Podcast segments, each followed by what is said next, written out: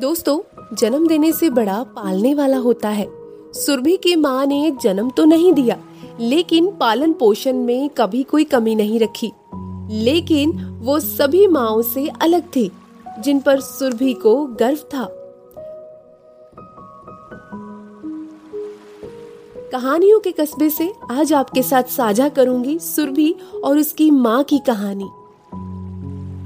महाविद्यालय के वार्षिक समारोह में सुरभि ने कथक नृत्य से सबका मन मोह लिया। मुख्य अतिथि विशेष रूप से प्रभावित हुए। प्राचार्य ने अपने भाषण में महाविद्यालय के वार्षिक क्रियाकलाप के साथ साथ सुरभि की तारीफ़ के पुल भी बाँध दिए।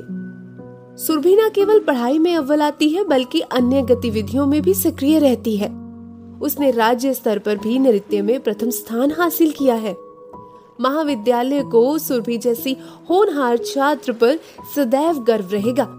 मुख्य अतिथि के हाथों पुरस्कार ग्रहण कर सुरभि खुशी से अभिभूत हो गई।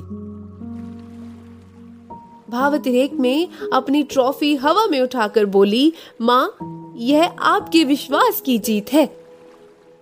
मंचासीन अतिथियों ने आग्रह किया कि उनकी माँ को मंच पर बुलाया जाए। वह अपनी माँ को लेने सभागार में उतर गई।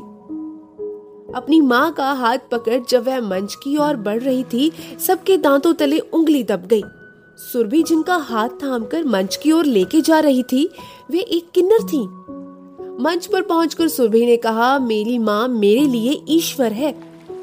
आप कहेंगे, माँ सृजन करता होती है। ईश्वर तुल्य मानी जाती है।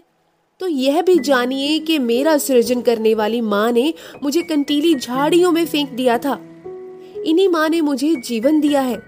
मेरी माँ ने मुझे ना जाने किस मजबूरी में अपने से अलग कर दिया। जब मैं दुनिया में अकेली पड़ गई, तब इसी माँ ने मुझे अपनाया, लाड प्यार दिया, मुझे काबिल बनाया। भावनाओं से तो कोई खाली नहीं होता। मुझे किसी भी पल ममता की कमी महसूस नहीं हुई। मुझे फक्र है कि मेरी परवरिश एक किन्नर माँ ने की है। माँ का दर्जा उसे मिलना चाहिए, जिसने किसी को नई ज़िंदगी दी है। माँ केवल माँ होती है। माँ का कोई जेंडर नहीं होता। सुरभि की बात से सब सहमत थे। तालियों की गड़गड़ाहट से हॉल गूंज उठा।